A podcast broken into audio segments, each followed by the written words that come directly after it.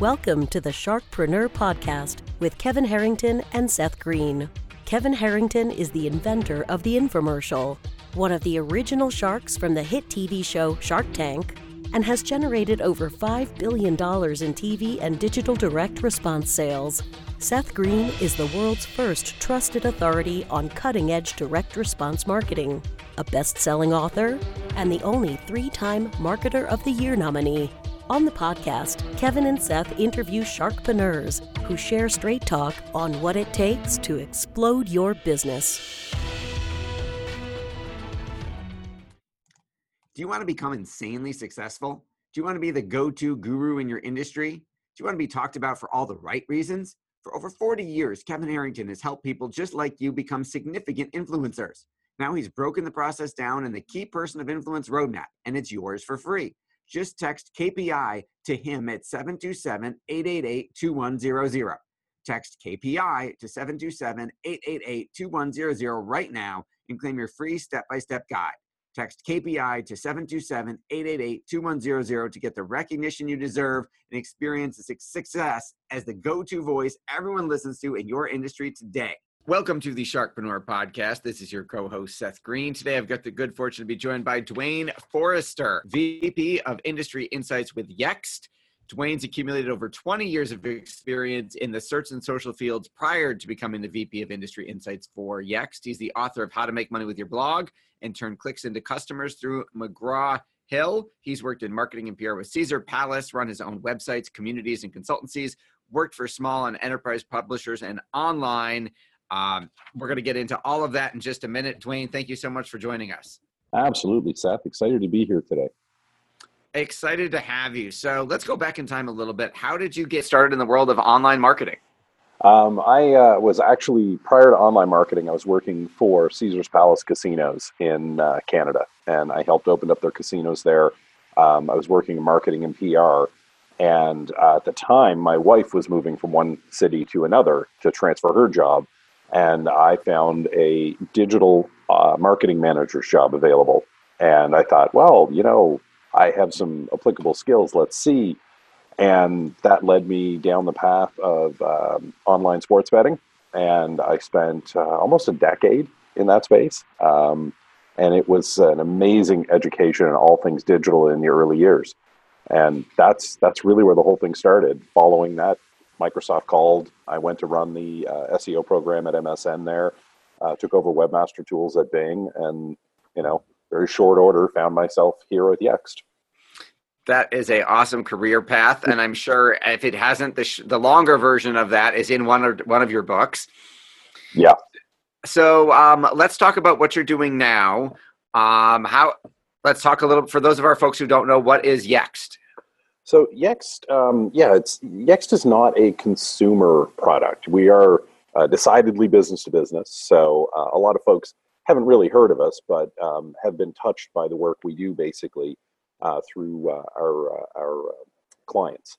So Yext is we are a data layer. Um, you will, if you're Taco Bell, McDonald's, um, or even just a small local business, you would use Yext to manage all of the data about your business and through our partnerships get it into google bing foursquare hundreds of other locations. Um, that's the very simplified version of it. There's there's a lot more to it. Uh, we can get extremely granular in terms of managing structured data for a client or helping them uh, understand which data entities they need to relationship or, uh, create relationships between so that they're showing up properly in either a map scenario or with a digital assistant today or smart speaker. Okay, so you brought it up. So with the advent of Alexa and Siri and Google Home and smart speakers, um, talk a little bit about voice search. How important is it? How can business owners start positioning themselves for folks to find them through voice? How does that all work? Yeah, there's there's a couple of things to keep in mind here. Um, first off, there's there's a technical side. Um, before I get to that, though, uh, how important is this? This is incredibly important if you look at the adoption rates of uh, smart speakers, and we are about to see this later this week, we will see a massive surge again in purchasing of these devices, just like we did last year. Uh, the prices are so low, everybody can get in on this exciting new way of data discovery, basically. So we're seeing an equalization that happens no matter your socioeconomic status. You can afford access to this service, and so it's it's a really um, uh, it's it's something right now that um, you know if you look year on year the statistics on how people are using the devices, what they're using the devices for, we see remarkable growth. We see remarkable growth in things like their areas of comfort in speaking to devices. Um, I think there was a Google statistic um, just uh, sometime in 2018, they released it, and it was saying that uh, a little over 40% of people feel when they speak to their digital assistant that they're speaking to a friend. That's the experience they have. And if you contrast that with like a year prior, you know, the, the general consensus was that's weird. Yep. That, that is remarkable growth in a one year period um, you didn't see that kind of growth and uptake in mobile and smartphone devices when those hit the market. That took longer to reach mass market penetration. So, so how important is being found in a voice world? Um, it's going to be extremely important, and it's going to be extremely important really soon. Um, is it something that you need to stop everything you're working on and absolutely nail down this afternoon? No, no, you've got a few months to get on top of this. So there is a rolling effort here. And now to actually optimize for this, there's a couple of things that you need to be aware of. First off, the technical side. Technical is um, you need to be researching and understanding the concepts of position zero, uh, the uh, featured snippet at the top of the search results. So if you go to Google or Bing, you will see at the top there's a box with an answer in it a lot of times for a direct question. If you can get your answer into that box, you stand a much higher chance of being the spoken answer on a device. So Google. And by spoken everything. answer, you mean somebody asks, I ask Alexa a question yes. and she reads me back the answer that is from a business. Yes. That's on there on purpose. Yes, exactly. And and there's a good reason for that, right? Because to attain that location in the search results, you actually are fairly well vetted by the engines. They've done a lot of work to understand is the question clear? Is the answer clear? Is it written in plain language? Does it solve all the problems inherent with the question? Is it is it written in a in a, um, a syntax which a native language speaker will clearly understand? All of these things is it factually accurate? Is it um, you know what's the recency of this? Is it old information? Is it fresh information? And so on. It's passed all those tests in order to become that that box at the top of the page is the answer and then from there the system will determine oh this isn't a spoken question. I need to speak and answer back. That's a trusted source.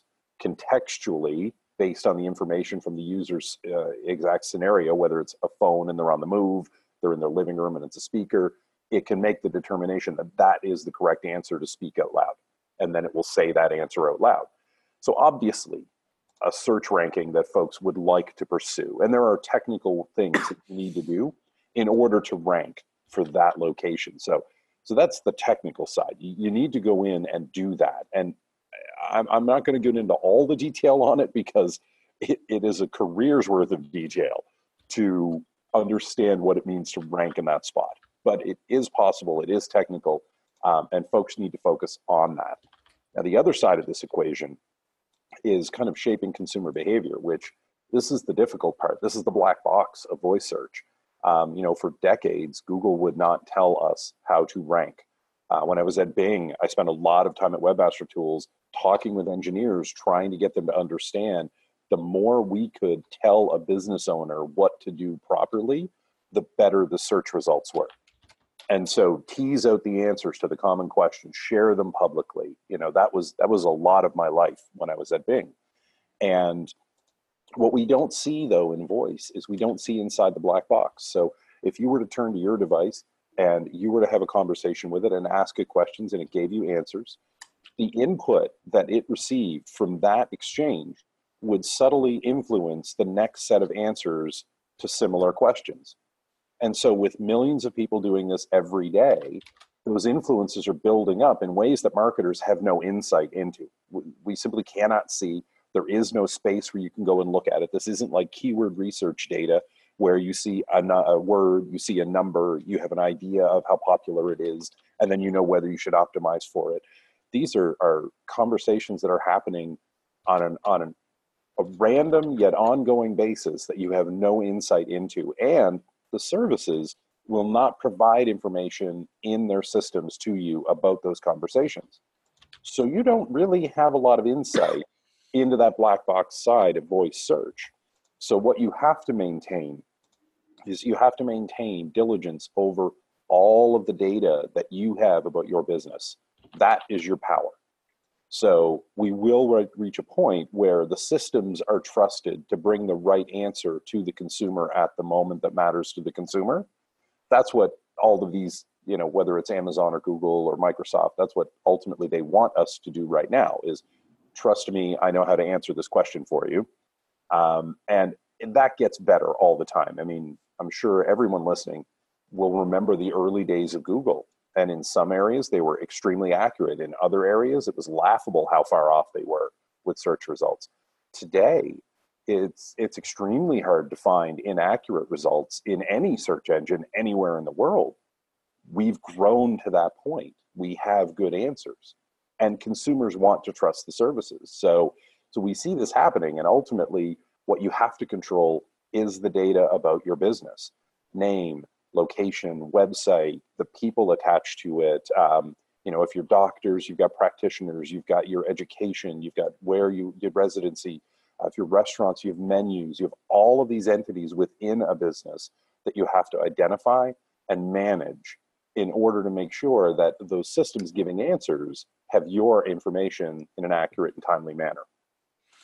Absolutely, and that's a lot to take in. So we've yes. got to, um, even if we've optimized our website to show up on the first page of Google, and we've got somebody doing SEO, um, not only do we need to do that now, but we also need to optimize for voice search and make sure we show up for the questions people are asking, which aren't the same thing as search terms, right? Correct. And so there, there's a lot of overlap. I mean, if I'm looking for a watch band for my Apple Watch, um, you know, I would just type in Apple Watch Band and I would get those search results.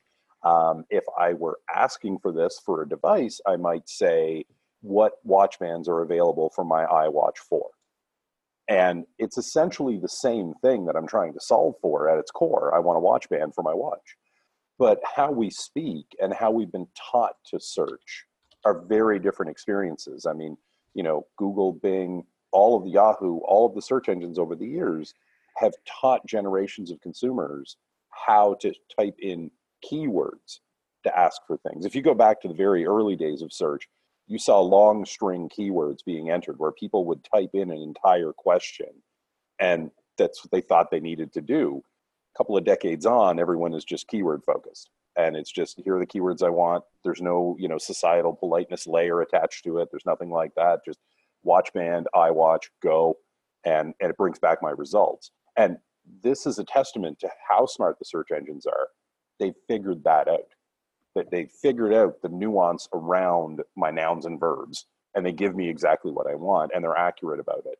In the world of voice, those societal norms still play a big influence. So people are asking in fully formed questions, which means if you can reasonably predict what the fully formed question would be around a product or service, your product or service, you now have the beginning of a playlist for here are the questions and these are my answers. And that will inform your rankings in those search boxes.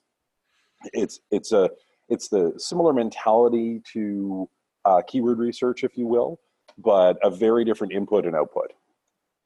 Okay, that makes sense. Now you talked uh, a little bit early uh, in that answer. You talked about how the machines are learning what um, you know because it's a whole new process to decide who shows up as the snippet for a answered voice search versus who's got the most backlinks and content and engagement for a keyword search. Talk a little bit about machine learning and how that's influencing search and marketing.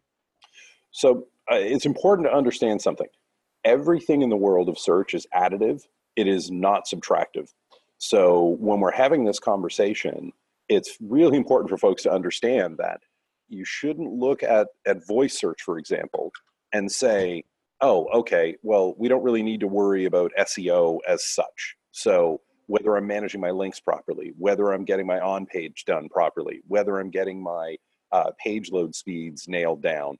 Like, I don't need to worry about that because this is voice.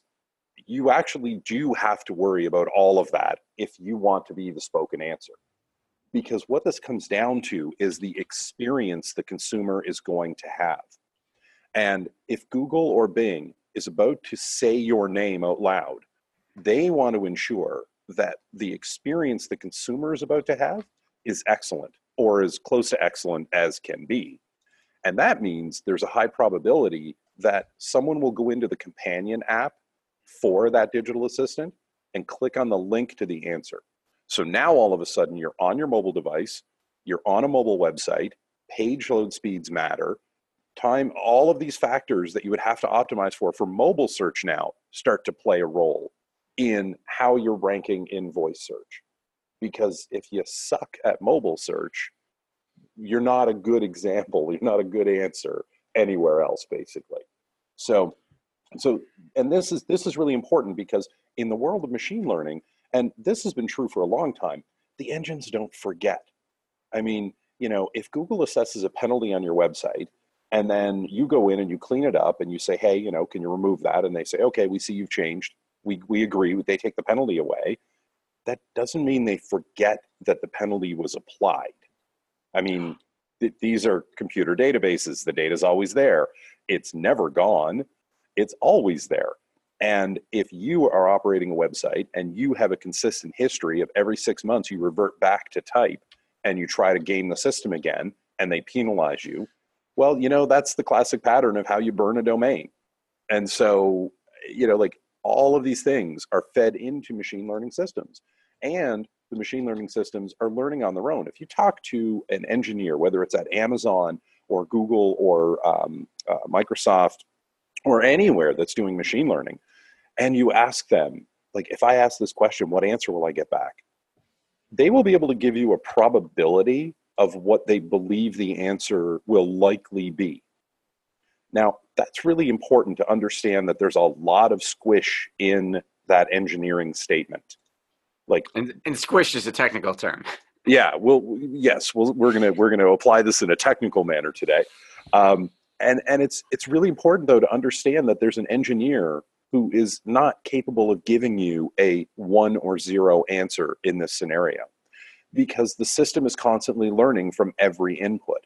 And that's the basis of machine learning. And it learns at a rate that, it, frankly, is amazing to a human being to watch something move this fast. Um, however, if you actually look at how the human mind works, our brains process infinitely faster than even what machine learning is doing today. The current crop of the known smartest machine learning systems um, probably has about the level of um, knowledge and intelligence of, say, a four to five year old child. And you know that when you think about it, five years is a lot of experience that you can gain. And as a child, you know you've gained a lot of knowledge about the world around you in that period of time. You generally know things like don't put your hand on an open flame, because at some point, you know, you either listened to someone, which means you're, you're a good kid, or you went and put your hand on the flame, which is a different kind of kid. And either way, you know not to do this, you know, and and we're finally getting to that stage with the machine learning systems. Um, and if you think about that, the data sets required to teach to that level, it's taken us 20 years of collecting that information and feeding it into these systems to get it to this point. Now, it does evolve very quickly. Uh, we're starting to see the beginning of artwork composed by uh, machine learning, of music, of uh, jokes and poetry and things like this. And as expected, it, it's a bit of a goat rodeo. Like it's it's not. I've never heard that phrase before. it's um, it's uh, it, it's an interesting scenario. If folks look into machine learning or AI built uh, poetry or artwork or things like that, you very quickly see that it's not aligned with what we would normally associate with those areas. Um, and, and you get the feeling like a child had a hand in it. Everything is perfect for the first 70 to 80% of whatever it is you're looking at or reading or hearing. And then at some point in there, it goes dramatically sideways. And you, you, you're trying to decide whether you should call the ball on this or if you're just going to be polite and say, "Oh, that's okay. It's a first effort," you know. And it's like, but that's where the machine is right now. Um, and they're trying to learn everything. So if you've ever, um, this is a, a, great example that I think folks can relate to. If you've ever seen that captcha that uh, if you're if you're trying to enter something and they want to slow it down to see if you're a human being, and they show you what you know is the number on a house or the number on a door of a building, that captcha is a very specific product that Google purchased the company that run that ran that that ra- runs it, I guess, and that system it doesn't matter what you put in. So you can put in have a nice day, you will pass the test and be let through when you hit submit. But what, what they're attempting to do is the machine has a hard time reading the number that, it, that is being displayed to the human. And because humans are so much better at picking this out, they're crowdsourcing an answer that teaches the machine that in that image, that number is this.